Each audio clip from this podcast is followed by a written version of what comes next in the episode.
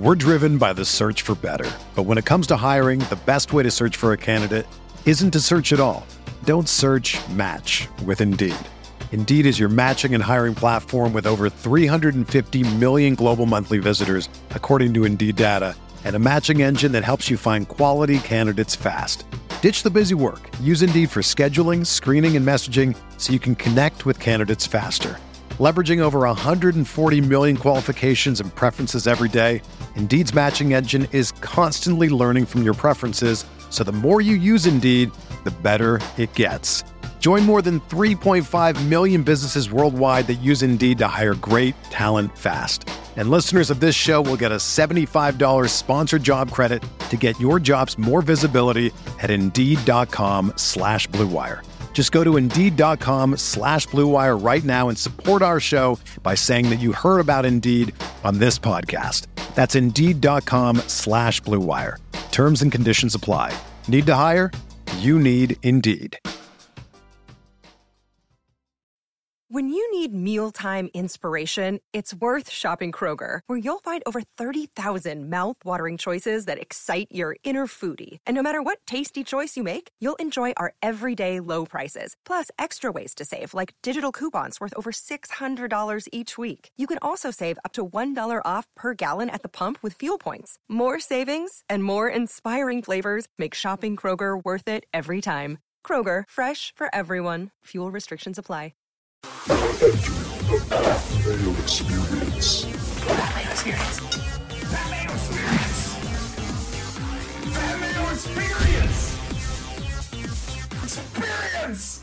Welcome to the Pat Mayo Experience, presented by DraftKings 2021 rest of the season fantasy football rankings for half point PPR. Remember to smash the like button for the episode. Sub to Mayo Media Network because we're almost at 30,000 subs. We want to get there, so we need your help on that one. And in the comment section, give me your favorite guy to trade for and the player that you most definitely would be selling right now before the fantasy football trade deadline hits. If you're looking for the waiver wire, uh, I'll have my column up on dknation.com later on Monday. Uh, and might do a short video on it a little bit later on. Uh, and Lauren Carpenter is going to have her whole waiver wire breakdown on Mayo Media Network later on Monday night as well. So you can just stay tuned to all of that. There honestly wasn't much happening on the waiver wire, to be perfectly honest with you. Uh, pick up Brandon Bolden if Stevenson and Damien Harris are going to miss the week. Boom. Easy stuff. Everyone else is already picked up, essentially. And uh, Chris Meaney from FTN Network is on the line as well, and Mean Streets on Game Plus TV that's about it, right? I think everyone else like who's good has been picked up. Yeah, I think that's it. Um, that's the biggest thing. I saw some people, you know, pick up Jordan Howard, but you know, Miles Sanders gonna be back soon. You can't trust Howard, but I think that's the biggest injury. And Stevenson and Damien Harris both left yesterday. So, you know, Brandon Bolden's been getting on the field anyways with Harris healthy. So he would be the the one ad. I can't think of any other significant injuries. Uh, maybe you know James Conner. I'm I'm certain is rostered everywhere. Uh, but Chase Edmonds left early early in that game yesterday. Yeah, the only other injuries that you can kind of know, like Devontae Booker got hurt, but the Giants are going up by, and Saquon Barkley's probably going to be back in Week 11. So uh, you know Eli Penny yeah. probably don't need to go pick him up. Uh, you know Carlos Hyde. I'm guessing is not going to be the starter once James Robinson is healthy next week. It looked like he was almost ready to play, so I would expect him to be back. What other injuries do we have here? Zach Moss. Zach Moss. I but think Zach Moss. S- Singletary's yeah. own though. Yeah, he is. He he is for the most part. He is owned. It's possible he's hanging around your waiver wire. Just maybe do a double check. That Bills game was completely bonkers yesterday. Oh my goodness. Um, I'm surprised that they don't try to run the football sometimes. But yeah, I mean, just double check if Zach Moss misses any time. We we saw with Singletary. I mean, it was just like a one week thing, I believe. But even though they don't run the football, Pat Singletary, if it was his backfield, I'd rank him as a top 20 running back. Well, there are so few top 20 running backs. That's in turn the problem here. That's why we're doing this this it's almost like a trade value column is what we're going to be doing. So I'm going to post all the results to the top rest of the season rankings in the newsletter post that I've already released, but the link is in the description. It's completely free to go check out. Please sub to the newsletter as well as you get you know, you'll when you go look at it and you go beyond the top rankings, you'll see all the other notes that are down there the snap counts, the air yards, the routes run, all of the game notes that we have for you. So I recommend that you go check that out. But again, it's down in the description if you want it. Now, listen, we just did the waiver wire. I don't even need to do anything else. So this is great. You saved me like an hour later on today as I like try to make stuff up. DeSean Jackson's going to sign with the Raiders. We don't know where Beckham is. I'd pick up DeSean Jackson. Yeah, why not? I mean, they always say they've been they were taking shots down the field with Henry Ruggs. I mean, Edwards didn't do anything in that game. It can't all be just Waller and Renfro. Uh, Kenyon Drake had a few catches out of the backfield. He was pretty productive, but he, yeah, Derek Carr's been pretty good, man, this season. He was good last year too, and he takes shots down the field. Henry Ruggs was among the leaders over the last two years in ADOT. He doesn't get a lot of targets. It seems like, but they it was it seemed like at least two shots down the field every single game. So DeSean Jackson and a deep format. I get it. Certainly Yeah. somebody you could probably play in DFS and tournaments. We Yeah. know we know he could still give you that big 40 yard touchdown. I mean, he's done it already this year. I, I we coordinated with like tie dye hoodies today. That was not planned whatsoever. I see that. I like yours better. I mean, You know, I, when I, I I like DraftKings on mine, but I like the purple of yours. I'm a big purple guy. Yeah, me too. I uh, I'm a big purple guy as well. It's like a little bit of a Ravens feel to it. I don't know, um, but um, yeah, it's not as. I don't think it's as nice as yours, DK. Um, I think it's from Shein. Shout out Shein. they got cheap cheap hoodies, uh, and I got a couple. Well, I mean, they might be sponsoring your show after all is said and done with this. I looked for years. I remember when I was at Fantasy, like when we were both at Fantasy, I was like, "Can we get like a clothing sponsor so we, I can just like, even if it's like H and M, I don't really care. Just give me something where I don't have to pay for my own clothes." Uh, shockingly enough, it never came to fruition. Uh, if you're looking for No. the full injury cheat sheet, I have all the injuries and expected timetables in that newsletter as well. You don't need me reading it out for you. You can just click on that and you'll be good to go. Let's get to what the people are here for, though, and that is the rest of the season rankings.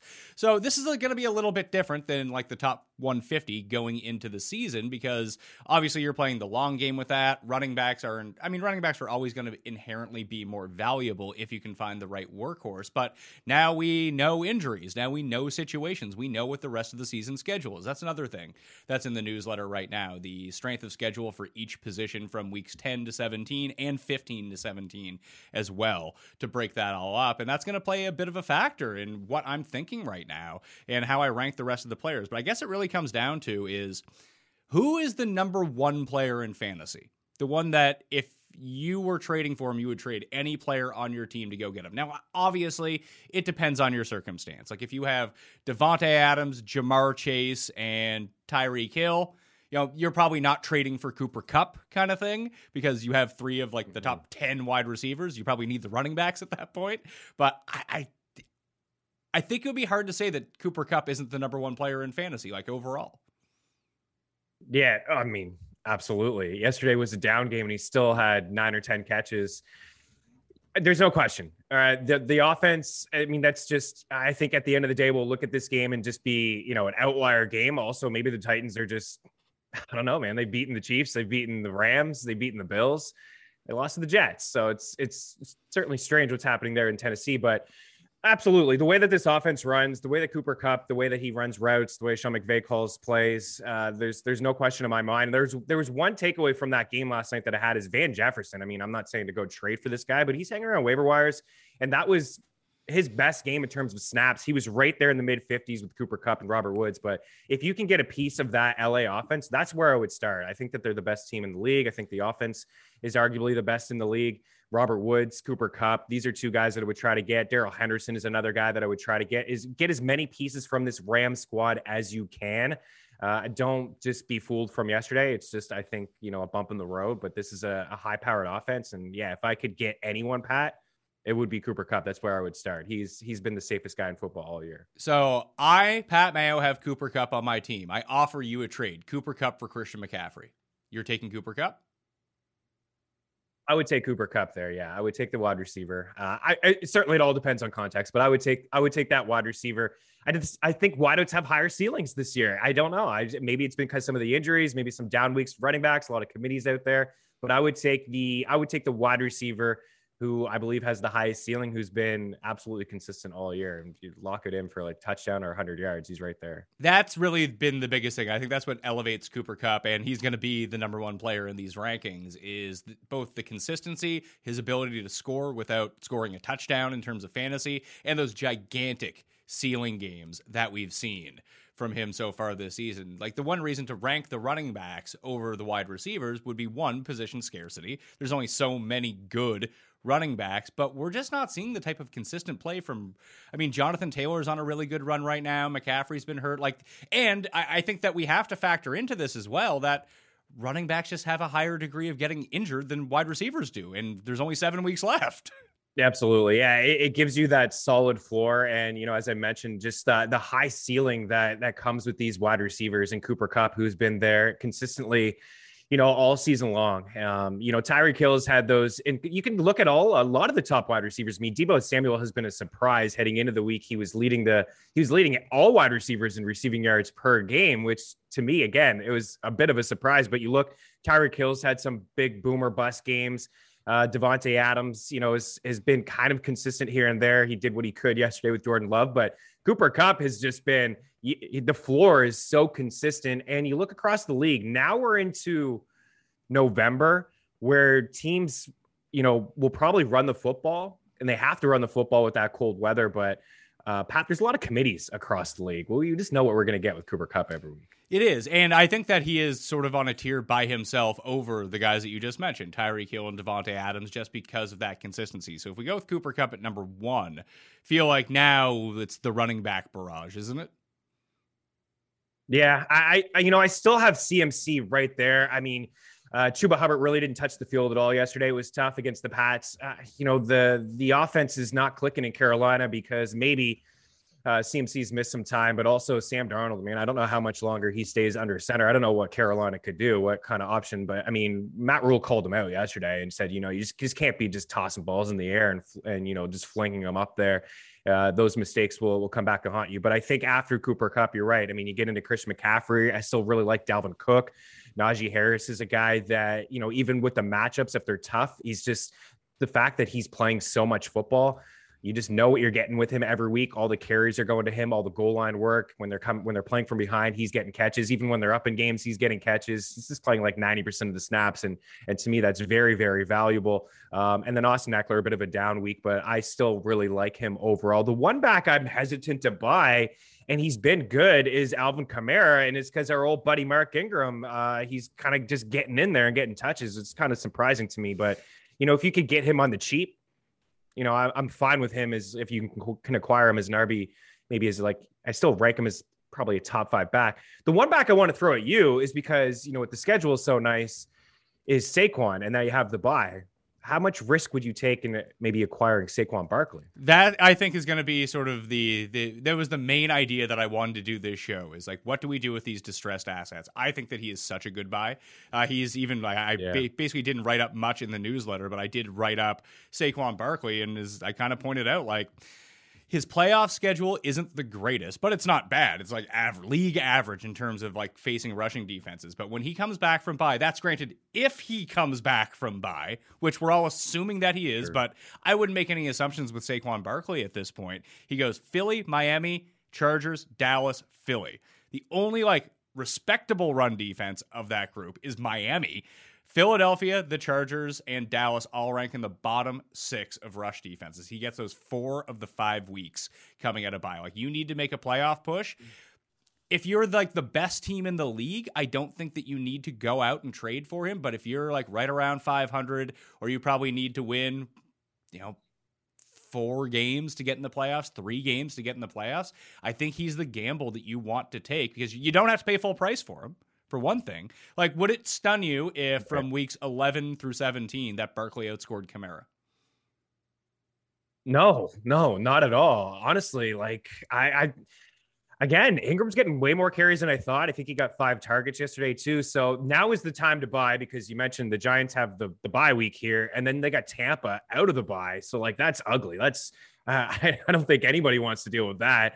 Uh, but then you mentioned the schedule, how it turns in his favor after that. So I think you nailed it. If you're you know, maybe you're five and five, or maybe you're just up near the top. You can afford to take on that type of risk. I've been talking about DK Metcalf and Tyler Lockett for a couple weeks now. Like, if you were up near the top, like go get these guys. You have the bye week. You had Geno Smith and Russell Wilson was coming back out of the bye. Now that window is closed. It's the same sort of deal here. You can take on a little bit more risk if you're up near the top. Like if you need a win, obviously this is this is not the play for you because you may not get Saquon until I mean, it may be week 12. It's it's possible that it could be week 12. There's a lot of risk in this ad or uh, acquisition, but it's one that I'm willing to take, especially if you, you know, you've been riding Chuba Hubbard, Khalil Herbert with Dave Montgomery coming back this week. You know, San Fran could get a little cloudy there uh, with guys returning from injury. So there's all kinds of situations across the league where, like I mentioned, there's committees. So if you've just been like patchwork over the past couple weeks, I think you can afford to take on this on this risk because the ceiling is so high. Like if you have a healthy Saquon against the Eagles, against the Cowboys, we just saw what Denver was able to do with both of their running backs. They ran all over Dallas. It would look like the old Cowboys defense yesterday. And then Miami, along with the Chargers. Yeah, I mean that's a risk that I'm certainly willing to take, and I'd probably move. I'd, I'd move uh, a lot of pieces to to make that move. Let's talk about the running back strength of schedule for the rest of the season. We'll talk a little bit about the fantasy playoffs as well. So from weeks 10 through 17, this includes teams that are on bye week. So that, you know, that's going to be a big negative to them. And you probably want to look into that. Do you have the, the there's someone who is on by like week 15 has buys, right? I don't think so. I don't think because that would be fantasy playoff time. I think I think that there is week I'll 15 double check. buys. Well, I was gonna say that was the one thing I forgot to look up.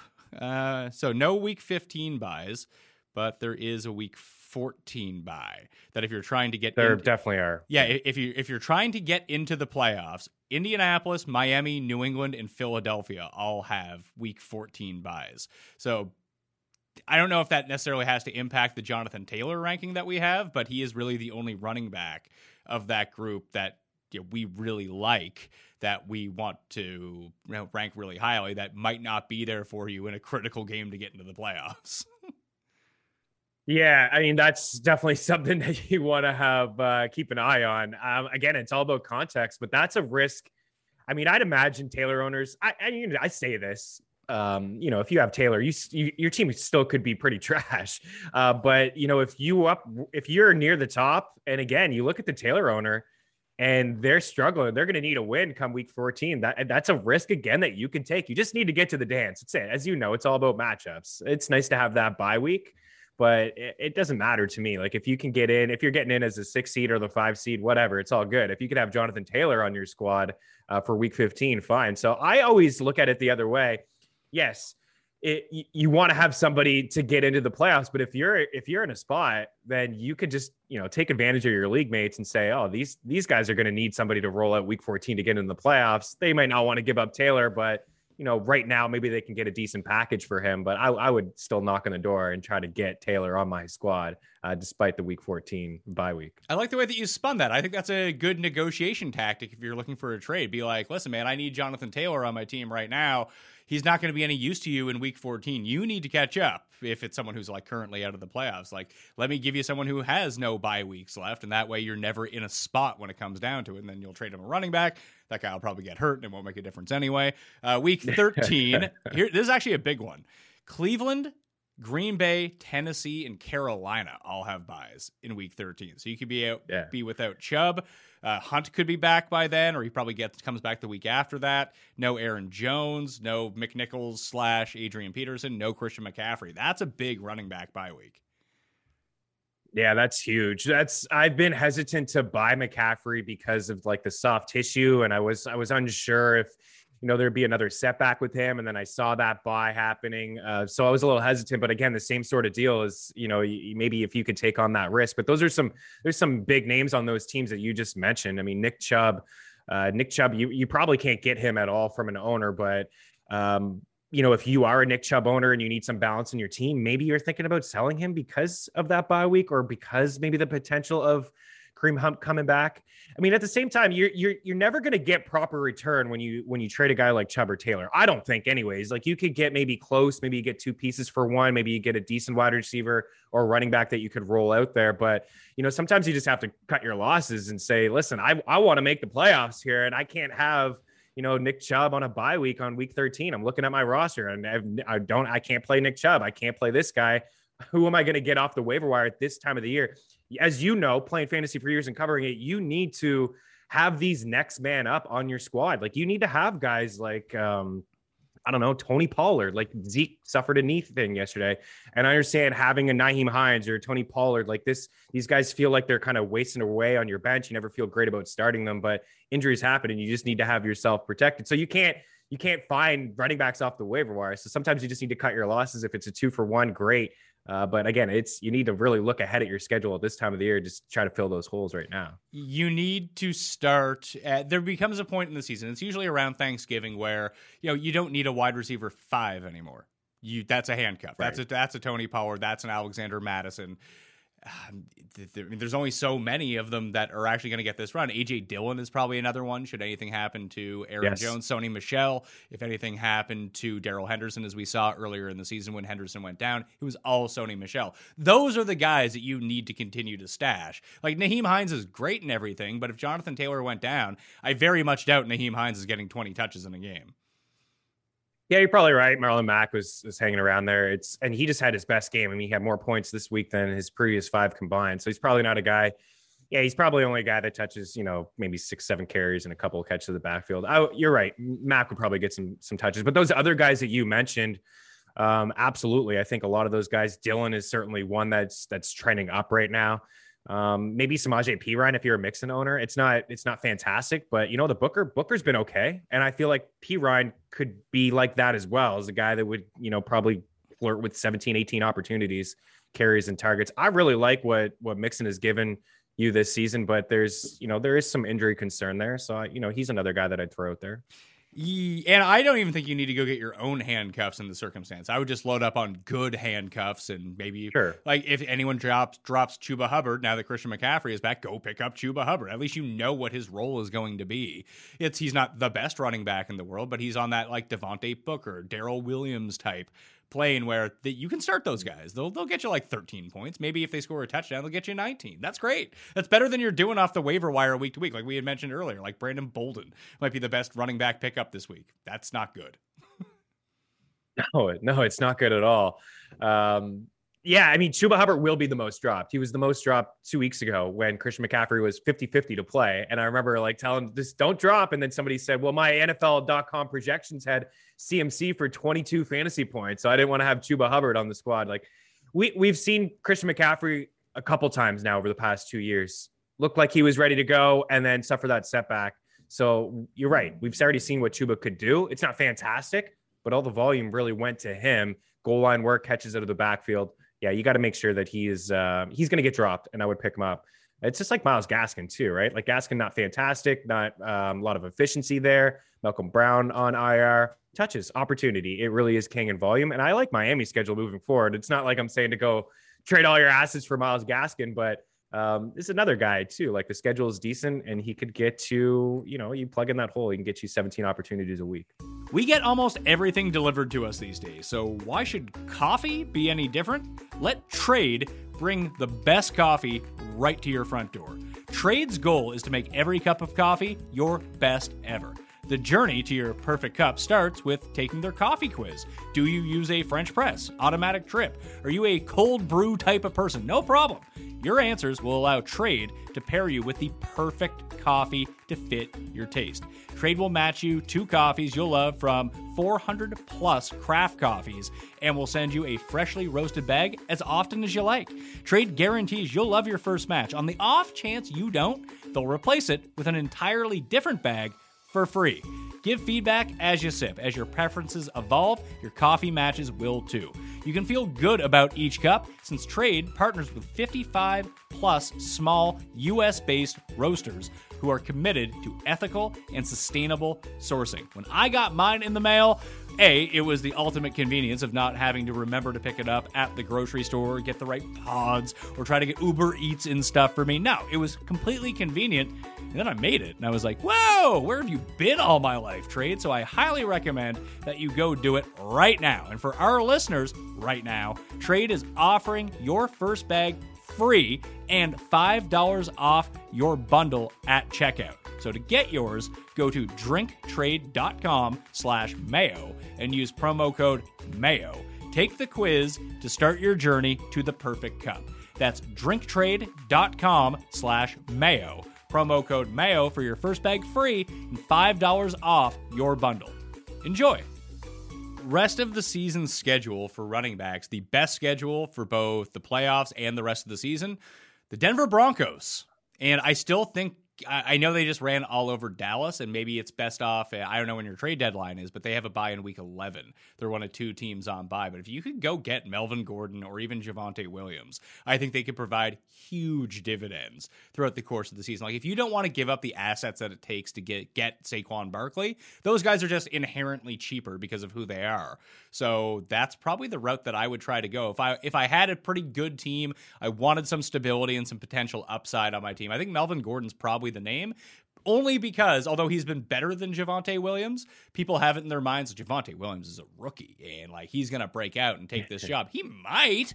I doubt it. And it does seem like Melvin's always going to be the one with like 55, 60% of the workload. Javonte's going to be at 40, 45%, just the way it is. Yeah, it is. It's been like that all year. And Melvin Gordon's played really good football. He has. And I I like Javonte Williams. I think it seems like every single week he has a really, really strong run where there's a lot of guys hanging off of him. Another one yesterday against the Cowboys. He's a really good running back, but this has worked out decently for Denver. They've won a couple games in a row. They get the Eagles this week before they before their bye. They come out of the bye against the Chargers, the Chiefs, Detroit, Cincinnati, Las Vegas, and the Chargers. Like that, you're right. You just said it's the best, but my goodness, is it ever the best? Like those are just prime time matchups. Like those are all fantastic matchups. And this is a team that really doesn't trust Teddy Bridgewater to throw the ball and drop back 40 plus times. So I, you know, clearly they were up in that game yesterday and both backs were able to get I think um, Melvin had 21 carries and Javonte had 17. They're catching balls out of the backfield. It may not cost a lot because it's a committee, but I agree with you 100% that Gordon would be the one that would be cheaper. He's the lead he gets those um, you know when the game is tight i feel like he's on the field because he's a better pass blocker. He has gotten the majority of the goal line carries. Javonte got a couple yesterday but gordon seems to be in there first. I've paid close attention to this backfield because i have a lot of Javonte and selfishly looking for him to get more touches but pat it doesn't seem like that's going to be the case it does seem like this is a full-on split and don't be discouraged by that that's okay because both of these backs are going to get double digit carries uh, we just talked about the schedule being so nice, and I think it's certainly worth it. I mean, double digit fantasy points is what Melvin Gordon has given you every single week but three. Uh, that's pretty productive, man. That's solid from the running back spot. Yeah, and like I know it's very similar to the Arizona situation. The difference being is that once Kyler, if he can get himself to be back fully healthy, like if you had James Conner right now, would you trade him for Melvin Gordon? Because I would. Um, yeah, I mean, I would I would want to just double check to see if Chase is fair. all right. Edmonds, Com- but, completely fair. Yeah. let's say Edmonds is healthy going into next week and everything is just back to normal. I think of those four guys, like Edmonds and Conner, probably have bigger weeks somewhere along the line. But I do think that if you're just looking for like a yardage play, a touchdown play, I mean, Conner's scoring a ton of yeah. touchdowns, but the yardage just, it could be yeah. 30 yards in any given week. And Melvin Gordon just, he's getting his 17 to 22 touches and he's scoring a touchdown every single week. And he's just not being val. I just don't think that he's being valued in the same stratosphere of a James Conner right now. No, I agree. Yeah, 100%. I mean, Conner, I, it's crazy. He's got 11 touchdowns, 10 rushing. But yeah, when Kyler comes back, if Chase Edmonds is fine, then, you know, he he hasn't really been all that efficient, but this schedule trumps it, right? It's it's this fantasy football schedule. The fact that you know that Gordon's going to get anywhere from 10 to 15 touches against these teams, uh, and also seems to be the guy that catches balls out of the backfield too when this team is trailing from behind. So you got to look like KC. But I mean, he should be able to run all over the Chargers, Detroit. Las Vegas and then the Chargers again. Like those are those are such prime matchups that I would take the Gordon side, even though that Chase is giving you those touchdowns. Uh, you know, we always talk about how they're hard to predict. That may just be a season for him where he's, you know, he finishes with 15 TDs and that's great. But I would take the upside in Gordon in this spot, uh, just knowing that he is for certain going to get those double digit carries week in and week out. Yeah, the Cardinals' rushing schedule gets a little bit more difficult too. They get Carolina, that's not bad. The Seahawks have a surprisingly good run defense. Um, I mean, they're not great, but they're not bad at the same time. Bears good run D, Rams good run D. They get the Colts in the fantasy playoffs. They do have the Lions and Cowboys in the fantasy playoffs too, which are nice matchups, but I don't know. I think I just roll roll the dice with Denver and just see what we're doing here. Because even when they're losing, they're still committed to the run, which is always nice to see. So the rest of the teams with a good week 10 to 17 schedule. So number one is the Broncos. Number two is the Giants. The Bears are number three. 49ers number four. Browns number five. Who else is on here? Steelers, Texans. Not that that's going to help anyone. Uh, Dolphins, Washington and who is number 10 the jags james robinson. So I think, I think that leaves like melvin gordon james robinson especially with this injury that maybe you're going to buy. But i think there's a big name right now that i mean big quote unquote but anyone who won a fantasy championship last year is very familiar with his work in the second half of seasons versus easy schedules. But like david montgomery might play monday night if not they go on by and then they come back. Could you just trade for david montgomery now and hope that hey, Khalil Herbert, time to get back to the bench. Yeah, I I was I, am glad you. I'm sure he was going to come up here on the show with you because he's he really is intriguing to me. Uh, you're right. Down the stretch last year, he took advantage of you know um, a soft schedule, and he most likely won you a championship, or you were right there because of him. I am interested to see how this is going to play out because Matt Nagy did say that Montgomery is going to play here tonight and he's going to get some touches. And I don't know, I can't give Matt Nagy the benefit of the doubt, but my goodness, he certainly is the best running back on that team. I mean, Khalil Herbert's been great. He had the 100 plus yards against Tampa, which was really, you know, that's tough to do. Uh, last week, he had a ton of carries and he wasn't all that efficient, but this is Dave Montgomery. This is a guy who had three touchdowns, touchdowns in his first four games. He topped 100 yards in two of those four games. And looking at this schedule, too, I mean, you got Detroit week 12. Uh, you have Seattle and the Giants and Minnesota throughout the playoffs. And Green Bay is a team that, you know, he's had success against too. He can run, maybe catch a couple balls out of the backfield. So I, I think that's a, a really, it certainly is a very, very risky ad, Pat. But at the same time, you're not going to have to pay, you know, top dollar for this because I think, you know, Dave Montgomery owners probably a little, you know, hesitant to roll him out or wondering what's going to happen with him. Is Khalil Herbert going to be there? Is is Fields going to continue to run around and steal some touches? But I, I like having a mobile quarterback in the backfield for you know for a running back. There's a lot. There could be some RPOs there. It Could open up some lanes for Dave Montgomery. So I I would take that risk. I wouldn't give up a whole lot, but I would take it if I was acquiring him to be my flex or my RB two. I think that would be a win. Um, you know, if you had a rock solid RB one you get Montgomery to be your two year flex, I think that's the way to go. What, what do you what do you think? Would you take on that risk? Because there is some risk. yeah, I, I, think it all depends on what you have to give up. Like I'm looking at the Raiders' schedule the rest of the season. Very difficult to running backs. Like if I had Josh Jacobs, could I just flip him for David Montgomery right now? I'd do that. Would you flip? Would you flip Josh Jacobs for Melvin Gordon?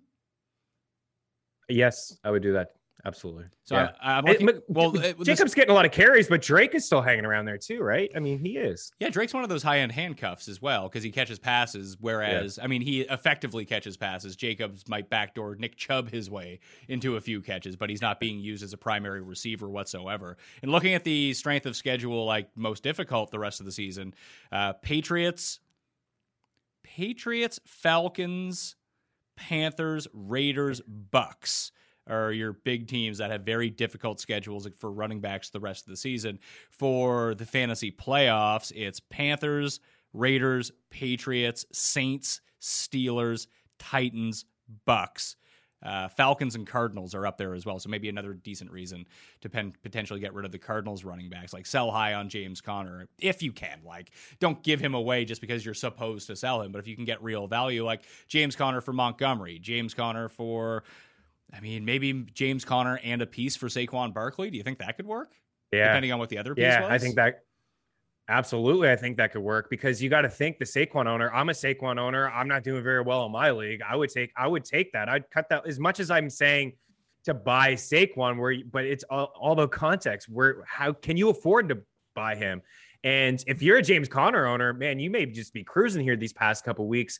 I would take that, and it may it may be tough, a tough pill to swallow to to trade a Saquon for a James Conner. But if you need wins, we talked about that buy too. We don't know. I would I both I see both sides of it, Pat. Yes.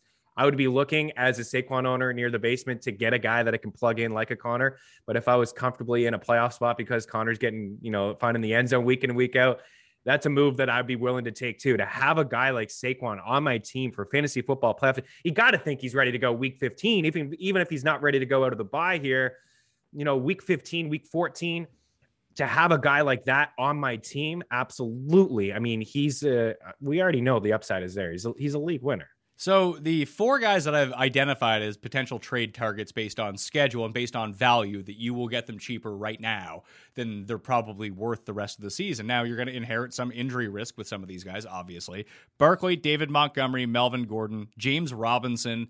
Uh, looking at it, the Jags playoff schedule is second easiest, and when you play in the AFC South, sometimes you get some pretty gravy matchups against the Texans on the go, and all of a sudden you're looking great for your fantasy playoff schedule. And like I said, he missed the game with a heel injury, but that just presents a buying window. You're you're gonna have to inherit the risk that he's like potentially long term hurt. It doesn't seem like that's the case for him. I'd go that. The other one who he's not injured, he's a bit injured, but he's fine. He played through it but I think there's so much confusion with the 49ers. The 49ers weirdly have a really easy running back schedule both the rest of the season and in the fantasy playoffs. Yeah, I, for Robinson first, I uh, I'm totally with you. He's a buy candidate for me as well. Um, you have the heel thing, and then you have the Colts this week, which is extremely tough. The Colts are a tough team to run on. But if you could just get through that stretch, I mean, you're going to have the Rams week 13, which is tough. But if you can get into 14 Tennessee, 15 Houston, 16 Jets, like that is fantastic. I think he's he's absolutely available. As for um, San Fran, I mean, yeah, that schedule is really nice. I'm interested in a lot of their pieces. I mean, Brandon Aiyuk was a guy that you know, he showed up yesterday. I wasn't telling people to give a, up a whole lot for him. He was heck, he was probably on the waiver wire, and you could have just grabbed him. But like Elijah Mitchell, uh, I mean, he's still getting a lot of the the work, Pat. And this schedule you mentioned is really, really nice. I mean, Seattle, when you look at yards per carry, you're right. They are tough to run on, but they've given up some big plays too. So I wouldn't see that as like really, really tough. But Cincinnati, Atlanta, Tennessee, and Houston, like those are all pretty solid days. And what I noticed, or matchups, what I noticed from Elijah Mitchell yesterday, he was catching balls out of the backfield. I thought that I just was surprised. I didn't think that he would really be a guy that would catch three or four passes out of the backfield. And, you know, that just kind of adds another element to, to what he can do. Now, they didn't really run the football yesterday. Um, I think as a team, maybe 12 carries, uh, but he had eight of them and he caught some passes, five targets, five catches for 43 yards. That's a new element to his game. If you would have told me, you know, that he would get five targets this week, I would have said no chance. He's not, he's not getting five targets. I just didn't think that think that that was possible that they would target him. But man, that adds another element. I don't know if you could get him. I would hold as I would try to oh, Mitchell, but yeah, I, he should be on the buy list. I, I, just don't think that he is going to be valued properly. Coming off a game where it appears like he didn't do too much, people are always worried about Kyle Shanahan sure. and who they're going to play. But ever since Raheem sideshow sideshow Raheem Mostert ended up going down for the season against the Lions back in Week One, it's been every time that Mitchell has been healthy, it's been all Mitchell. Even yesterday with uh, Jeff Wilson getting yep. activated, it's like, oh, Jeff Wilson's going to come in and maybe he will end up stealing touchdowns. Again, this is part of the risk that you have to get yourself into. But Eli Mitchell still played 67% of the snaps. And he's the one who's carrying the ball. Yeah. And now he's being used in the receiving game. Maybe he's just their running back because they've told us all season long, based on their actions, he's their running back, yet no one wants to believe them. I, I, know because of the Shanahan thing and a couple other variables that you mentioned, like Jeff Wilson. I heard some noise too. Should I start Elijah Mitchell because Jeff Wilson's active? It's like yeah, maybe he comes, maybe he gets a carry at the goal line. That's possible, right? We've seen it before. It's it's certainly possible that that could happen. But yeah, man, 19 carries week one, surprise. Backed it up with 17 carries against the Eagles. Uh, week five against Arizona, I believe that's where he, I think he was in and out with the lineup injuries, but uh, again, nine carries, 18 in back to back weeks. And against a Colts run defense that I just talked about, who I think is heading into the week, they were number one in rush DVOA. I mean, there's a fantastic run defense. He topped 100 yards against them, a buck 37 on 18 carries against Chicago. And then last week, just yesterday, only eight carries, but they didn't really run the football yesterday. So he still had over 80% of the team's rushing attempts. I'm with you, man. I would, I don't think that he's going to be, um, yeah, I don't think people are going to you know value him properly as a top 20 running back and he certainly is even against the rams this week tough matchup maybe that's your window maybe this really is your window 8 for 36 against the rams this week buying opportunity to get him the rest of the guys that I'm looking at right now, so if we just go, and go back up to the top of the ranking, we said Cooper Kupp is number one, then we got some running backs. So McCaffrey, Cook, Najee Harris, Jonathan Taylor, Austin Ekeler. Those guys are probably the next ones up. But you could also throw Kamara, Zeke, Mixon, Henderson, Barkley. Would you throw Chubb into that mix with them? I would be looking to get Chubb. Yeah, even with Kareem Hunt. Uh, But, but if so, potentially but, but if, if someone said you could have Darrell Henderson or Nick Chubb the rest of the season, which one would you want? I think I'd want Henderson. Oh my goodness. yeah. Yeah. It's really tough for me to say that, but I think I agree with you because of, you know, it's just the schedule and the offense. Yeah. I mean, my goodness. You could probably get a piece thrown in too. It is Chubb. You could, Right? but, uh, but, that, but that- that's why week. that's why I want to do these rankings. Like, who do I actually value more rest of the season? I mean, what is Henderson show? Henderson, I mean, I they're sort of on him. Like, would you go Barkley over those two guys? I would go Barkley over those two guys. Yes. Would you go Bark? would. Would. you go Barkley over Zeke? Yes. Yes, I would. Would you go Zeke or Chubb? But I- Ze- I. Ze- Zeke or Chubb? I, I would go Zeke. I would Zeke, go Zeke. Zeke or Um, Henderson? Yeah. Would you go Zeke or Henderson? Zeke. Zeke. Zeke. I'd go Zeke. Would you Yeah. go? We're getting real close. I mean, Henderson's in that conversation. Yeah. Would you go Mixon or Barkley? I would go. I would go Saquon. I would go Saquon. Really, Mister Consistent Joe Mixon's been great. I know. I know he has. It was really tough for me to say that. In the back of my head, it's like, wait, what are you doing here? It's a healthy running back, and Mixon, he has been good. Um, yeah, maybe, maybe, maybe Mixon's the right call there. Uh, but again, if you ask me, who would you rather have come playoff time? If- And I'm just assuming that Saquon's going to be healthy. I would lean Saquon from 15 to 17. That's the guy that I want. Sure, but we also have to deal with the rest of the weeks in between where we don't know if I, I'm actually going to go with Joe Mixon over Saquon Barkley. How about Kamara? Kamara, I told I'm I'm concerned. Uh, I, the touches are there. It's uh, the offense. I don't really like the feel of the offense. Is Taysom Hill going to get back now under center? He could be the quarterback. We know we've seen the sample. We've had a sample last year of of uh, Kamara and what he looks like with Taysom Hill. And now you got Melvin Ingram or Mark Ingram in there getting carries and catching balls out of the backfield. So, I mean, I'm fine with him. I think he's a top ten running back, but you know, I, I would rather have a Mixon. I think than than um, Alvin Kamara. All right, and that leaves like great either. yeah, the schedule is good and bad. It's really good till it gets up to the playoffs, and then in the playoffs he goes Bucks, Dolphins, Panthers.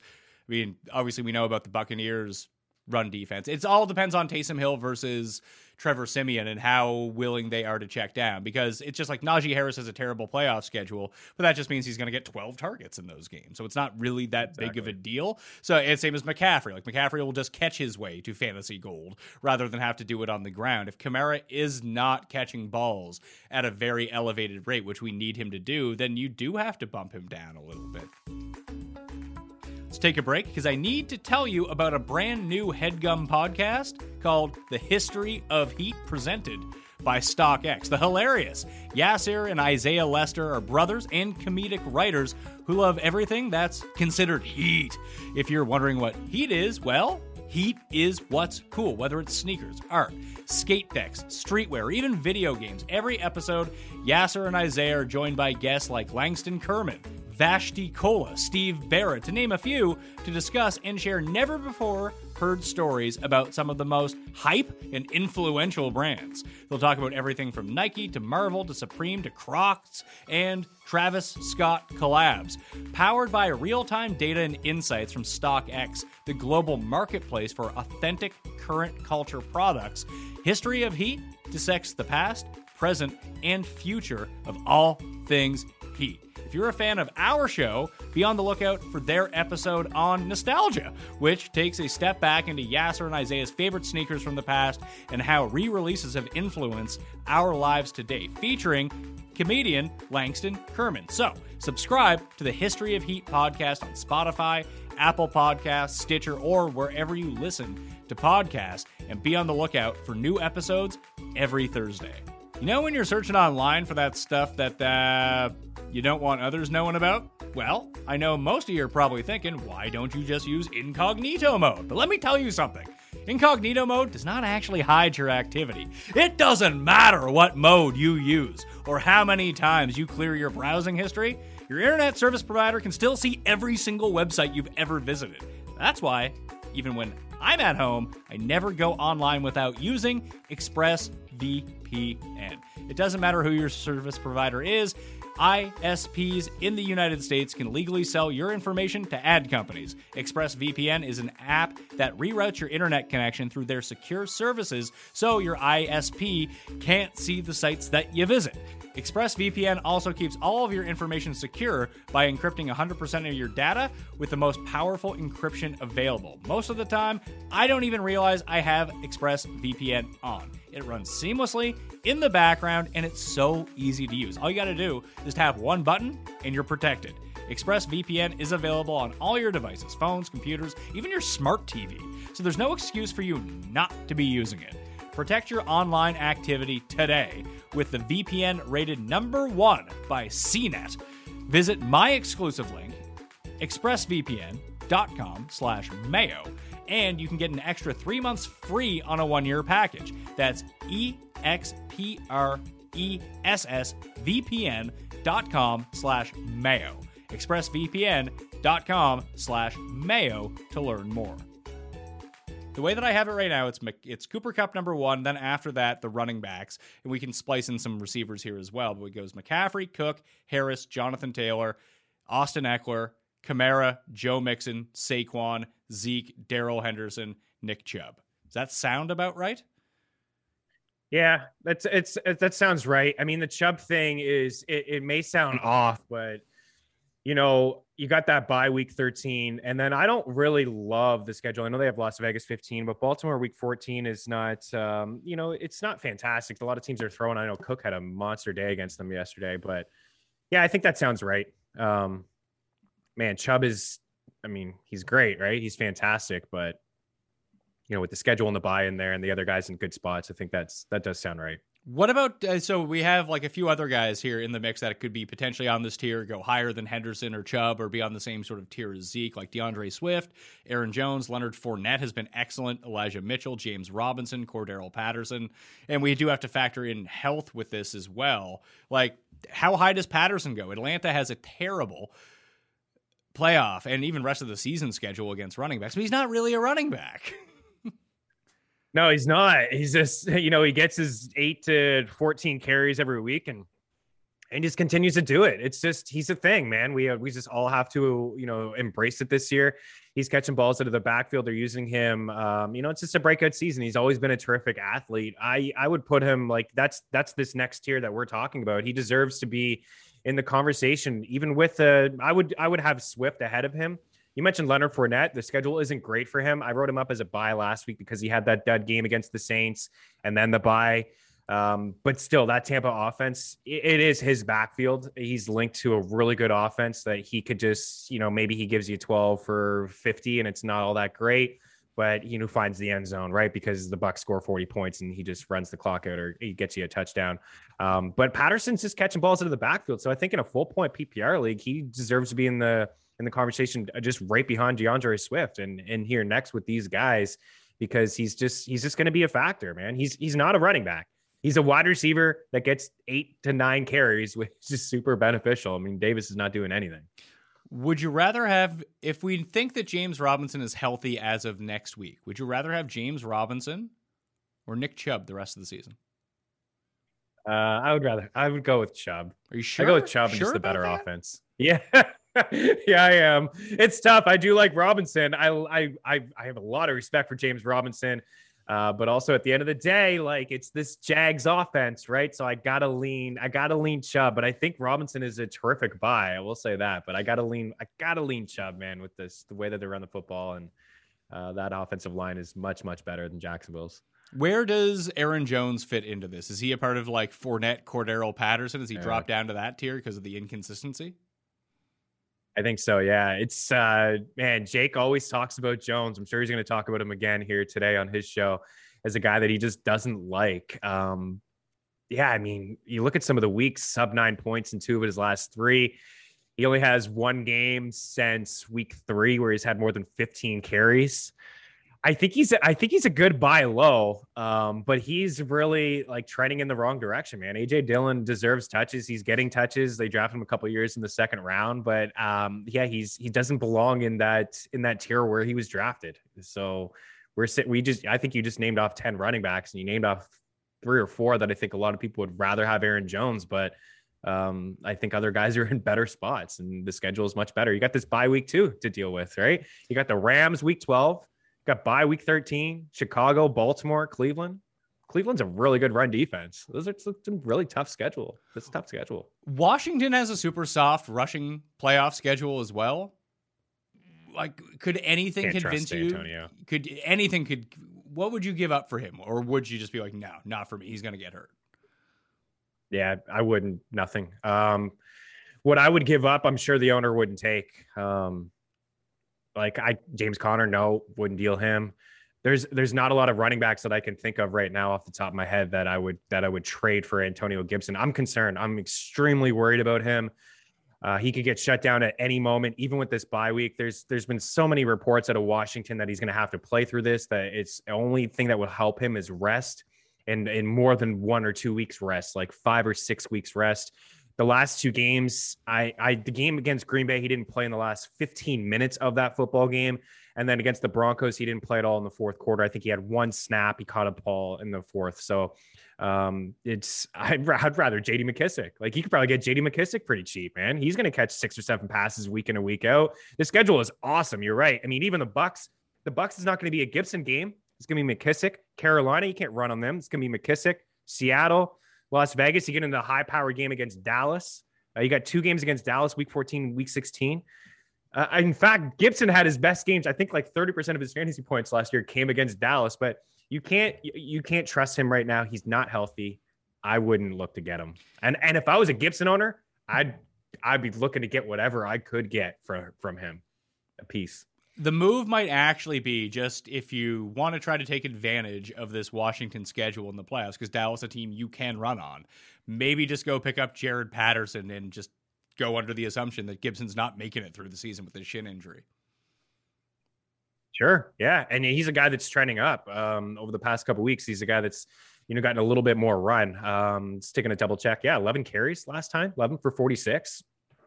Yeah. He should, he should be rostered. I mean, his ownership is 2%. Uh, any of the injured guys you have interest in? Sanders, Clyde Edwards-Helaire, Miles Sanders. Not Cl- Miles Sanders, I do, but man, it's we're seeing the Eagles run the football over the past couple weeks. And there's a couple things. Is it Nick Sirianni? Is is he has he figured it out? Has he heard the noise about having a more balanced attack, like not having Jalen Hurts throw the football 40 plus times? But or is it because the fact that they played Detroit and LA, just two really uh, you know soft run defenses? Jordan Howard is you know he's got back to back games with a couple touchdowns. He had 70 some odd yards yesterday. But Miles Sanders will return and it does sound like he's going to miss one more game and then that game out of you know where he could be you know back in the lineup off the IR is against the Saints. It's not great, but man, they may have the um, not just for running backs to get into wide receivers later. They may have the best schedule in football moving forward. The after the after the Saints, you got the Giants week 12, you got the Jets week 13. You got to deal with the bye week 14, which is a killer. But then out of the bye, you got Washington, the Giants, and Washington again. You just playing the NFC East and the Jets. Like it doesn't get any better than that. So that's a risk. Again, another risk, but one that you could take if you're up near the top and you don't like your situation. You got the buy there. The Miles Sanders owner is probably looking to get rid of him. Heck, he could be on the waiver wire. You have Miles Sanders as your flex for come playoff time. I think that's fine, even though he's a guy that's only been getting 10 or 12 carries on average over the past few weeks. I would take on that risk if you were acquiring him to be your RB3 or flex. I would rather have like an Elijah Mitchell, a David Montgomery, yes, a Melvin Gordon, like yes. all those guys ahead of Miles Sanders. 100%. Absolutely. I agree. So those I- guys that you mentioned are RB2s for you. Yeah, I, I think so. Like, would you rather have Melvin Gordon or Cordarrelle Patterson rest of the season? I'd rather have Melvin Gordon. I'll, I'll just lean Gordon with the running back. I know that's I've been on the wrong side of Cordell Patterson all year. I'll take that. I'll take that L. Uh, I get it. He's here to stay. It's his world. We're just living in it. But I just take the writing. But I just what you mentioned off the top of the show with the schedule. That schedule, Pat, is fantastic. Just give me Melvin Gordon those touches against those teams. Would you rather have David Montgomery or Cordarrelle Patterson? I'll lean. I'll lean Cordarrelle there. Just because we Yeah. don't know about Herbert and the injury. Yeah.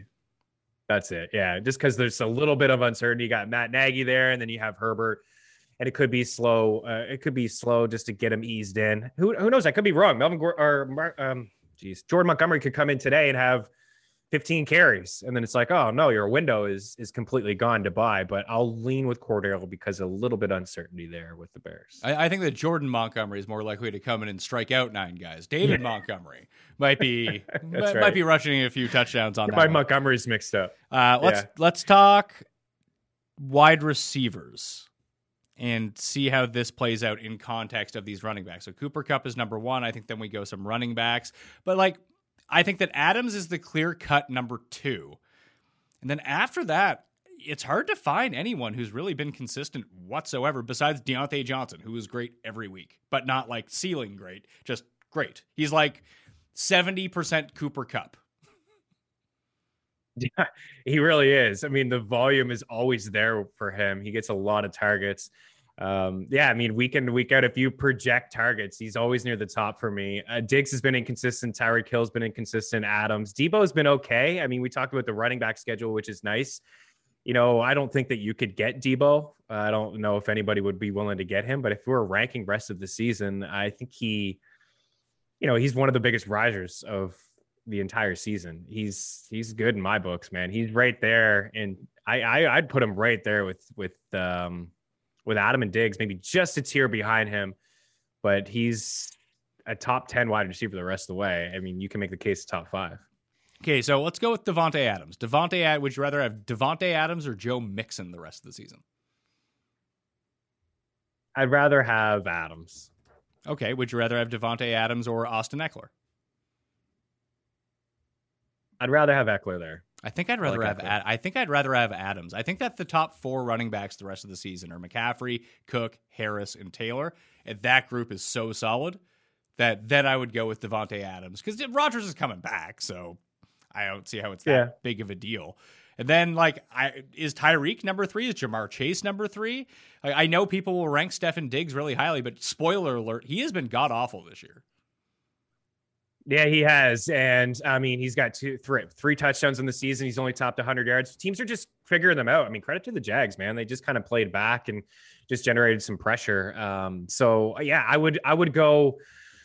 You know what? I would go. I still give the benefit of the doubt to Tyreek. Um, so I'd go Tyreek three among wide receivers, but then I would go Chase. Then I would go Chase next. You know, um, he's been pretty consistent all year. He had a drop yesterday, and then another, you know, a fumble but the targets have been there. He's clearly Joe Burrow's guy moving forward. He's the number one guy. He's the number one read option for him. Uh, he so he's the one. But I put Tyreek there, even though he has had some, you know, some dud games. The volume is just it's been king, right? The Chiefs' offense. I don't know. They certainly have some issues, but you got a decent schedule moving forward too. Um, you know, you got Las Vegas, you got Dallas, you got Las Vegas twice. There's probably going to be some high up tempo games last year. Those two teams, I think both games combined for 60 points. Certainly one of them was a really high powered offense. You got um, almost 30 targets over the last two weeks for Tyreek Hill, so you got to put him there.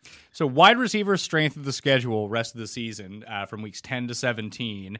Once again, you can find all of this information in helpful, colorful graph form in the newsletter. Link in the description. Eagles number one, Titans, 49ers.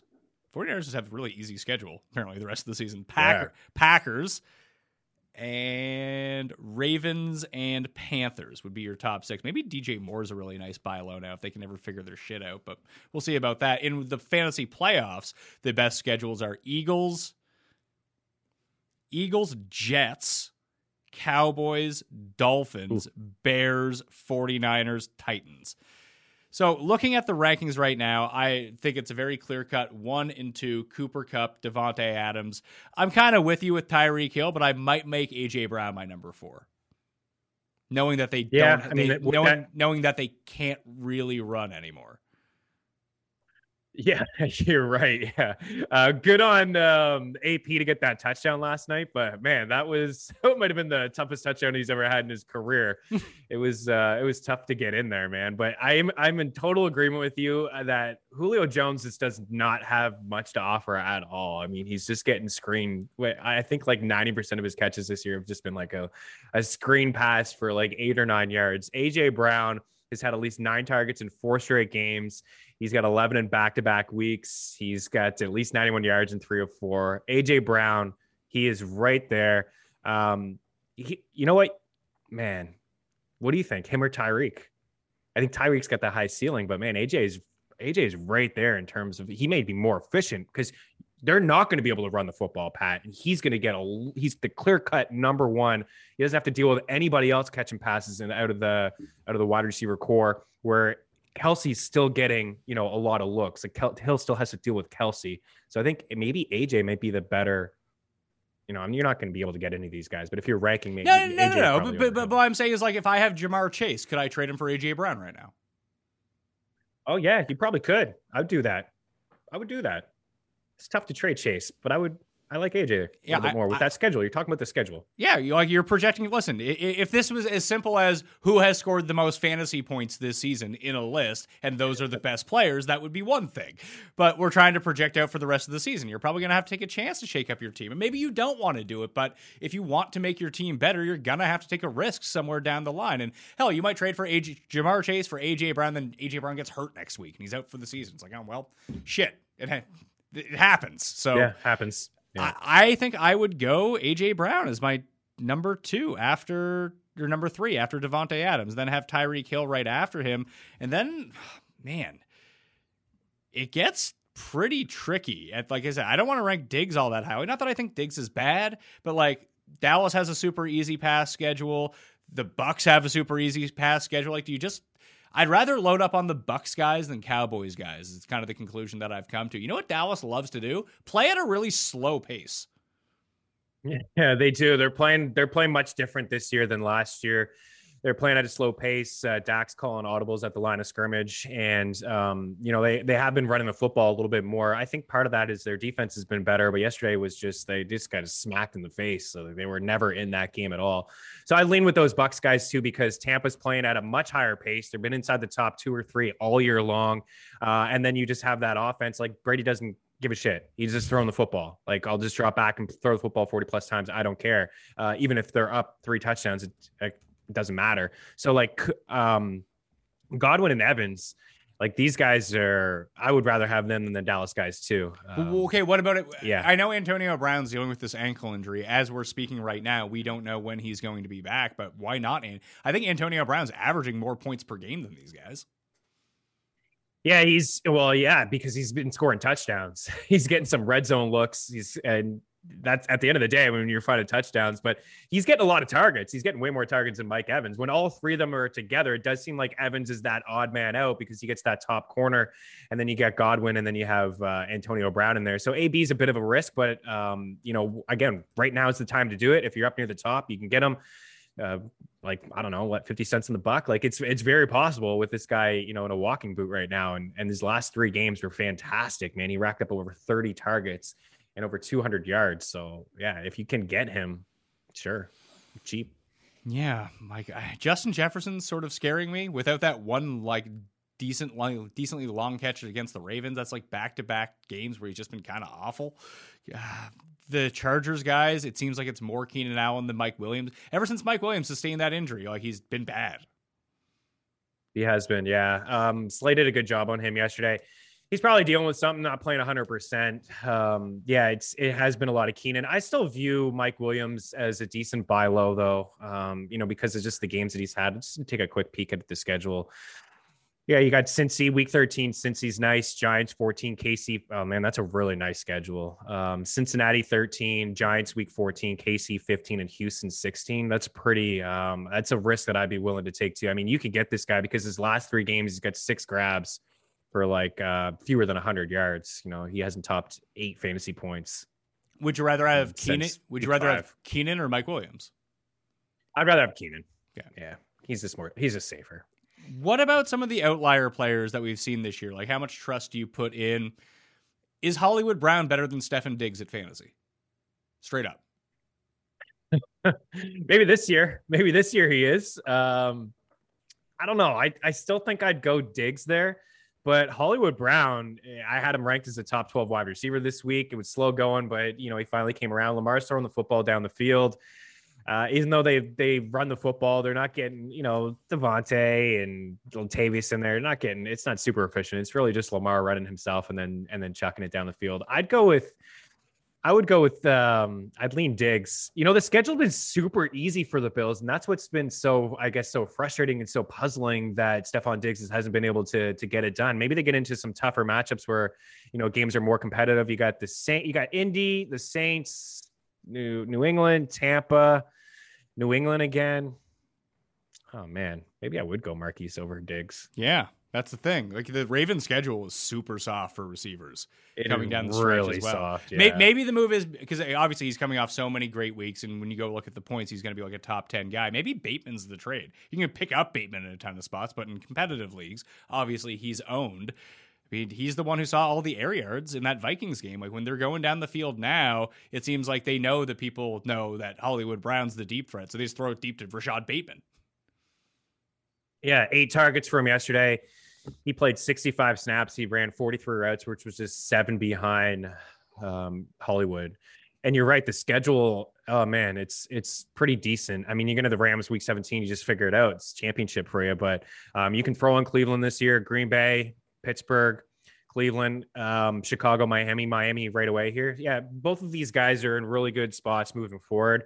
Uh, but you're right, Bateman, you could pick up, um, or you can maybe just get. Uh, it's possible that you could just get this guy. I mean, there's a lot of hype surrounding him, and people may not be satisfied with five for 52, but I I liked what I've seen from him in the three games so far this season. I mean, 20 targets is pretty significant for a rookie in his first three NFL games. So the ones that I'm looking at as potential buys, I got Jalen Waddle because Miami has a very easy pass schedule coming down the stretch.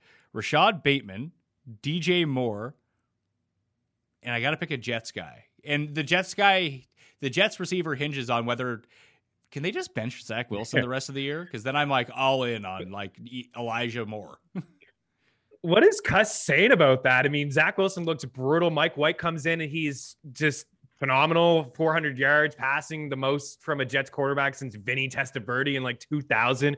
And then you have Johnson who just came in last week and was able to carve up as well. Elijah Moore, they couldn't get this guy um, really involved at all. And he's looked like a baller over the past couple weeks. It does depend on what quarterback. I mean, I what do you think, man? If Wilson, do they just shut down Wilson? I think it, it's possible. Like, why do they want to throw him back out in the fire? Um, but I'm sure they also want to give him some reps.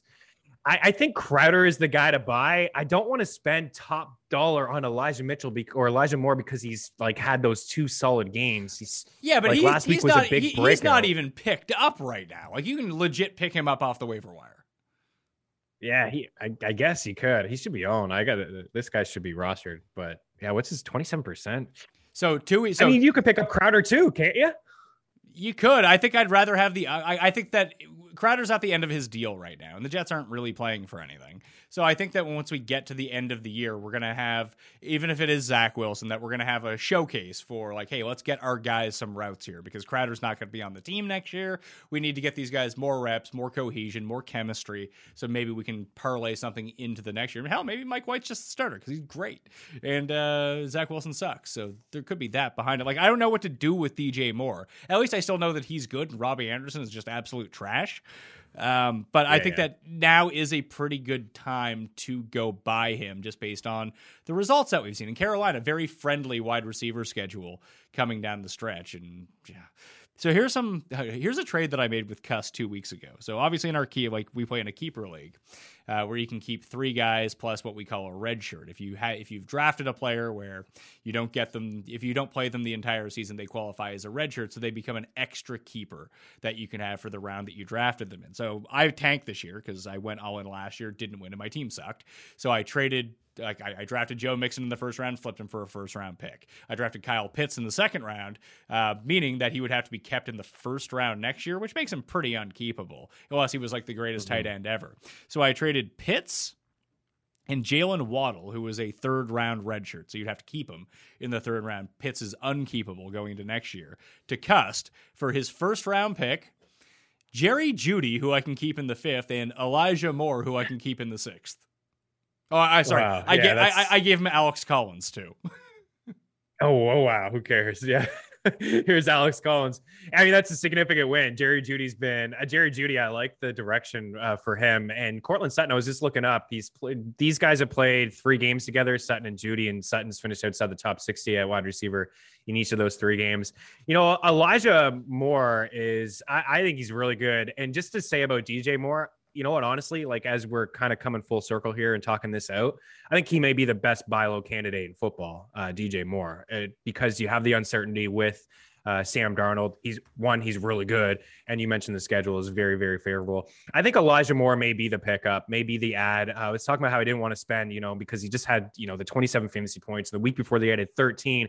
I was a little hesitant on him in week eight because there were three other guys that played more snaps and ran more routes than him. He really wasn't, um, you know, playing a big bulk of the snaps or playing a lot of routes, but he is a rookie. He's young.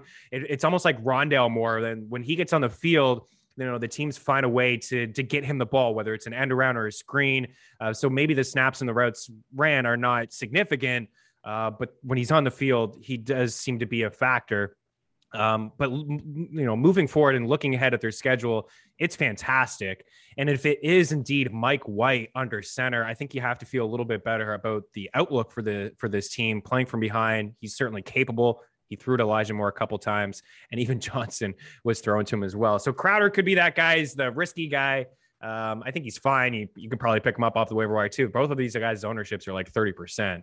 Uh, but I think, you know, if you're shooting for the upside and a guy that's trending up in the offense, look at the guy that they took with, um, I believe was like their second pick in the draft. So Elijah Moore, yeah, that's good schedule. I mean, you get him for pretty cheap, right, Pat? You probably could. So I, I think I, I, most definitely you could. So here are the guys that I think that you can leverage in your leagues, and this might come back to bite you because these guys are good. But if you wanted to sell, especially off name value, to try to get a Barkley or you know DJ Moore and Melvin Gordon from one of these guys, what it might be. You mentioned Courtland Sutton. I, I, you obviously wouldn't get those two guys for Courtland Sutton, but I think that Courtland Sutton is a big time sell.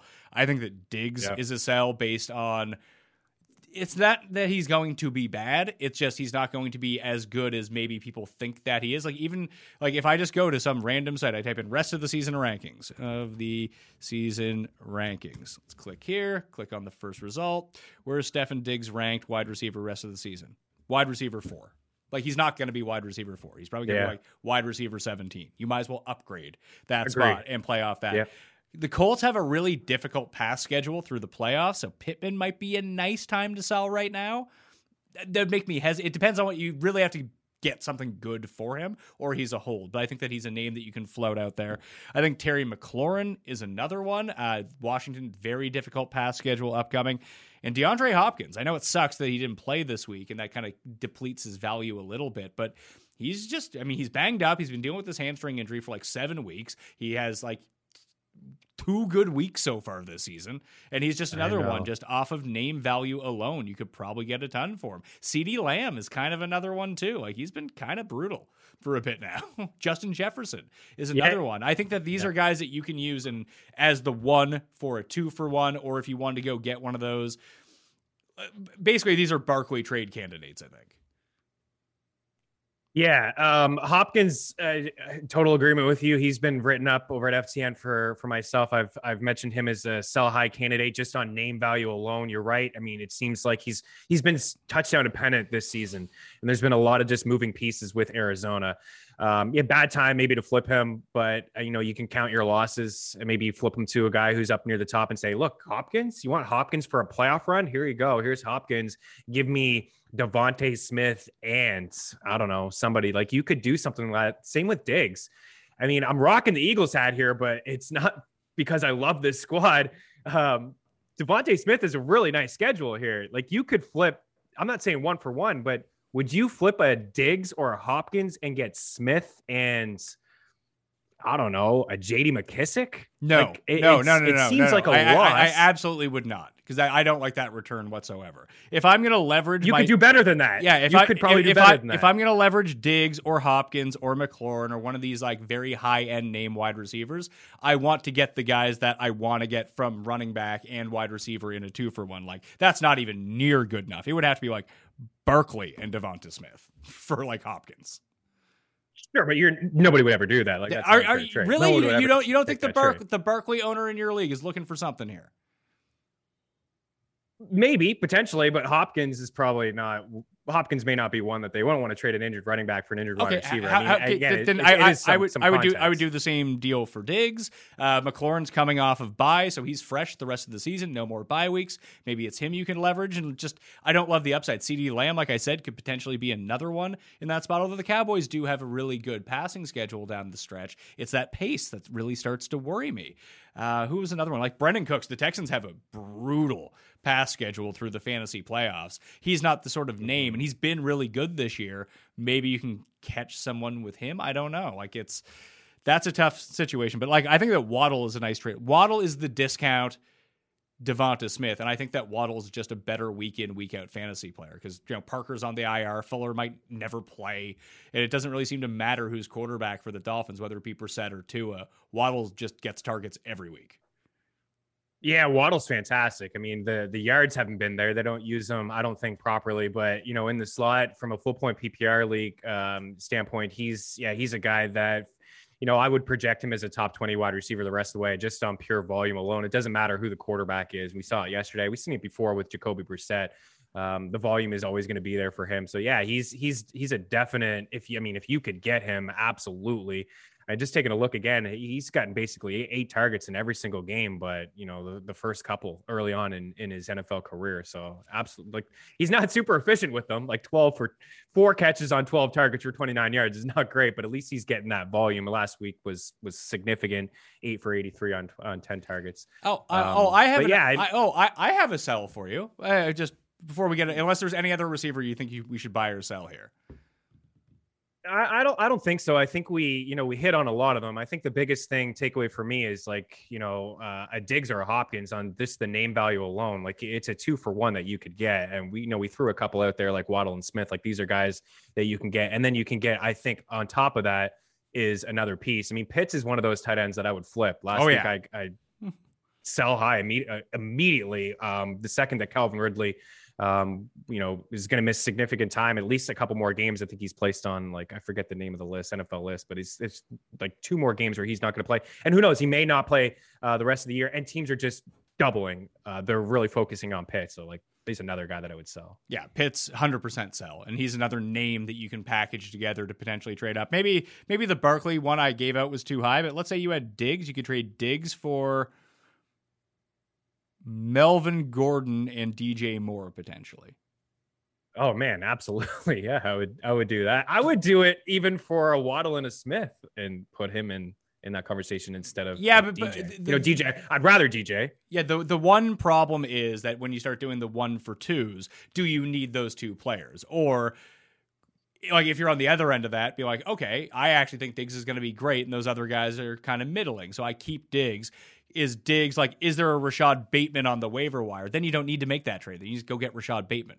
You know what I mean? Sure. Yeah. Yeah, Yeah. absolutely. those- yeah. Two for ones don't always work. Yeah, you you need to you need to like if you're ever going to make a two for one, you really do need to assess it versus what's available on your waiver wire at the same time. Like because that I mean that's a pretty good strategy to just you know trade two for ones all the time and try to acquire really high end players who might have a bit of a down spell at the moment because oh yeah I can go pick up Bateman or Elijah Moore or whoever off the waiver wire because I play in a thin league with short benches like you need to assess what's available for you to pick up too and see if there's any of those options out there for you. You mentioned Pitts at tight end.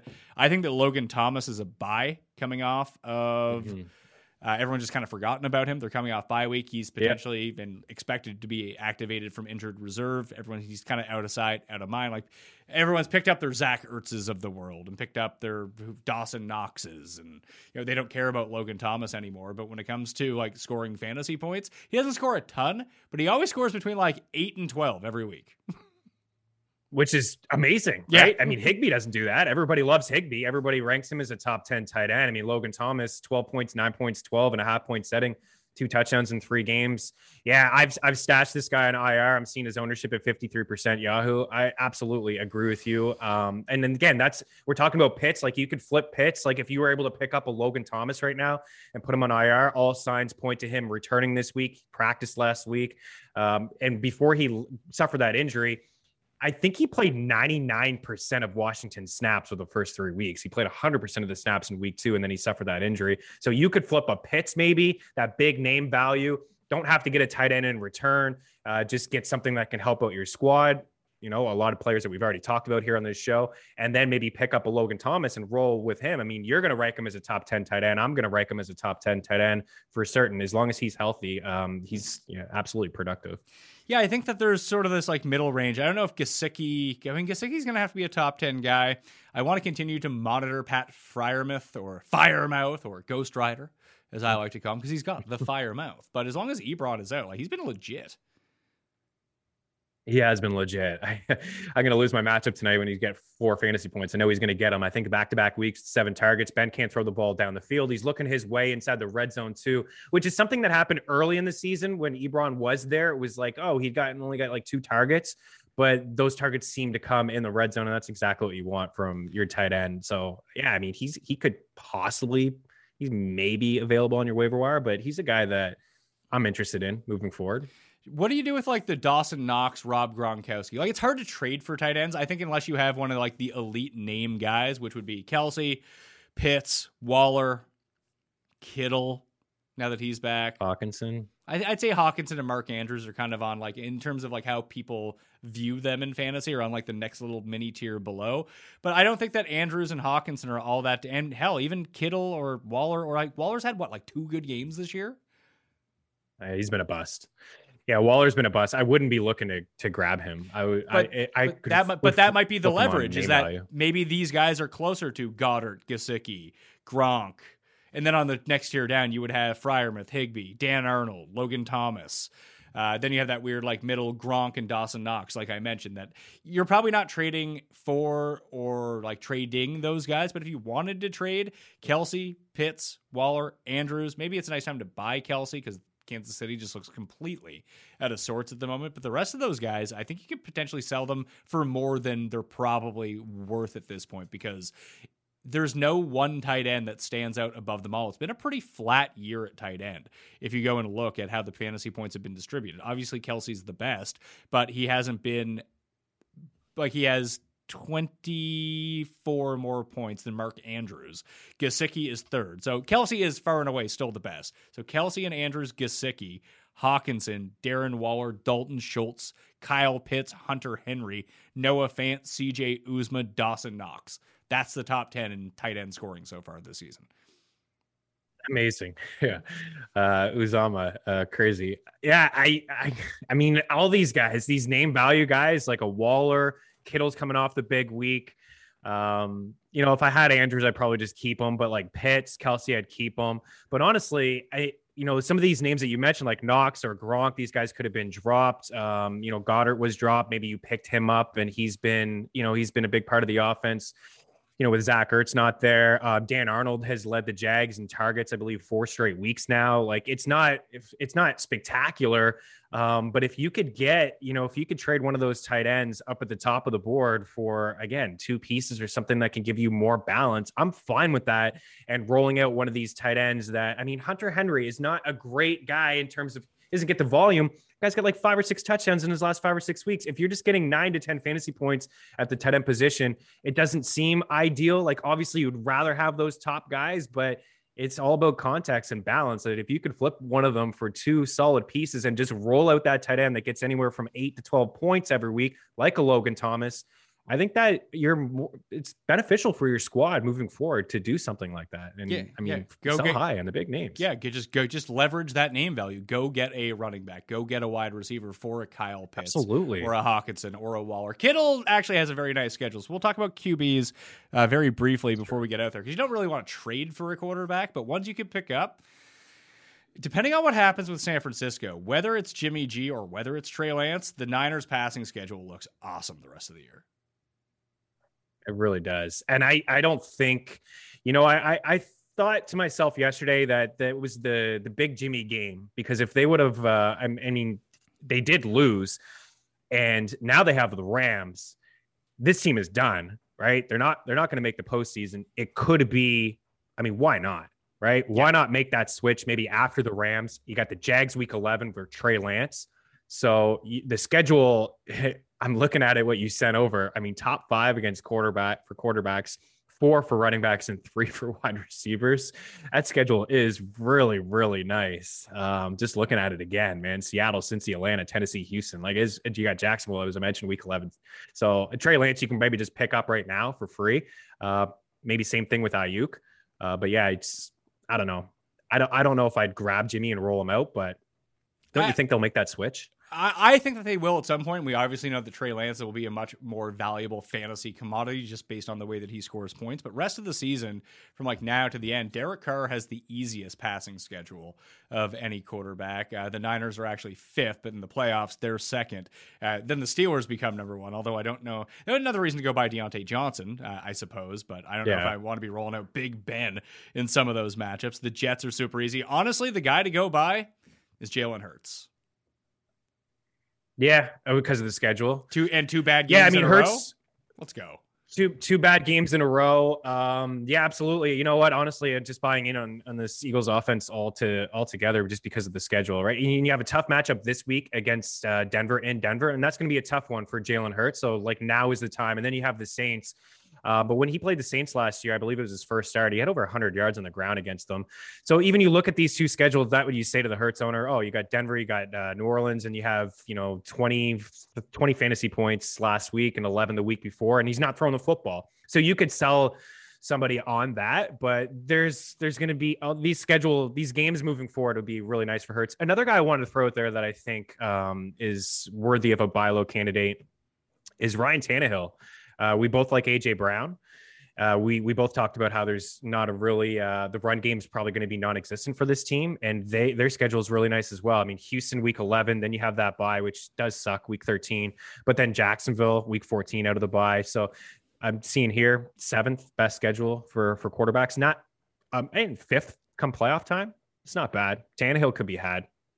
Would You you get Tannehill. w- would you enjoy if your playoff schedule for a quarterback was Patriots, Cardinals, Raiders? Because I wouldn't. No, I don't. I don't want any. Uh, Patriots are are tough, man. I don't want any quarterback up. I don't want any player up against the Pats. No, I, I don't. I don't love that. Who's who's got that schedule? Carson Wentz. That's why I didn't love Pittman all that much. I think that not that you can like trade Carson Wentz, but he might be a guy to potentially start severing ties with. They get the Jets this week. That's great. The Bills, kind of tricky, and then it goes Bucks, Texans, Patriots, Cardinals, Raiders for the Colts. It's tough schedule. It is a tough schedule. Yeah, I mean, you could super flex league. You could maybe have Wentz in your squad. You could flip him. Right now's the time to flip him. He's had Yeah, Wen- uh, you know games in a row. Wentz for Hurts. Someone would do that right now after Wentz has been playing great Someone would do that. and Hurts has been playing poorly. Yep. That's the move. Yep. That's the move. Could you Yep. tr- could you trade. Mahomes? Well, let's just say you had Patrick Mahomes on your team. Could you flip him for like a position player right now? Do you think like people would want to buy low on Patrick Mahomes, and that then it turns out they're not actually buying low; they're just paying for what he's worth? Yeah, um, I think you could. Yeah, I mean it's Patrick Mahomes. There's there's some Mahomes believers out there. I, this offense looks absolutely pathetic, man. It looks brutal. They're totally out of sorts. Uh, I think I feel like they're playing cocky for a team that can that gets like five yards per carry. They don't want to run the football. Like teams are saying, go ahead if you want to run the football. Here you go. Here's your first down. But they're not. They don't want to run it. They're they're not really running the football. They're they're throwing the football, and they're making mistakes all over the field. Um, yeah, Mahomes didn't look good. I mean, twenty for thirty-seven for a buck sixty-six yesterday against that Packers squad at home. That's brutal, man. But yeah, if I had Mahomes, I mean, you know, you can pick up dudes, You can pick up Wentz off the waiver wire. You can pick up a lot of quarterbacks off the waiver wire and just roll with them in, in nice schedules. So I don't know. What do you think? I think if you could get um Could you get James Robinson? a lot of the guys- Could you get James Robinson for him today? I think you could. Don't I- you? yeah, I- Yes, I do I think you could. I'd do it. Yes, yes, you you could. Um, and you just roll out another quarterback, man. Yeah. yeah, it's not the end of the world. There's a lot of quarterbacks um, that finished weekend of week out, guys inside the top ten. There were five of them last week with sub twenty five percent ownership that finished as top ten quarterbacks last week. You play the matchups. I mean, I, I'd go to my Barkley owner and be like, "Hey, you need Patrick Mahomes. I'll take Saquon off your hands." They they'll probably say no, but it can't hurt to ask. Like that, if you got Yeah. that, if you got that deal, like and you saw it, it wouldn't be like a slap in the face type deal. Like Patrick Mahomes is, you know, he's the best. Like why why wouldn't I want to have that guy? You know what I mean? And he's been great. Like outside Yeah. of the past two weeks, he has been excellent for fantasy this year. But uh, but I, I just think that you can replace quarterback stats so much e- so much easier. Exactly. Yeah. Yeah, that's what we talk all the time in this industry about not, you know, drafting a guy like Mahomes in the first couple rounds because like it's just at the quarterback position, it's so replaceable. Uh, yeah, he's the big name, right? I mean, you could sell him on a couple of the matchups moving forward, and you got the bye week in there. Just get him off your roster and roll roll with another quarterback.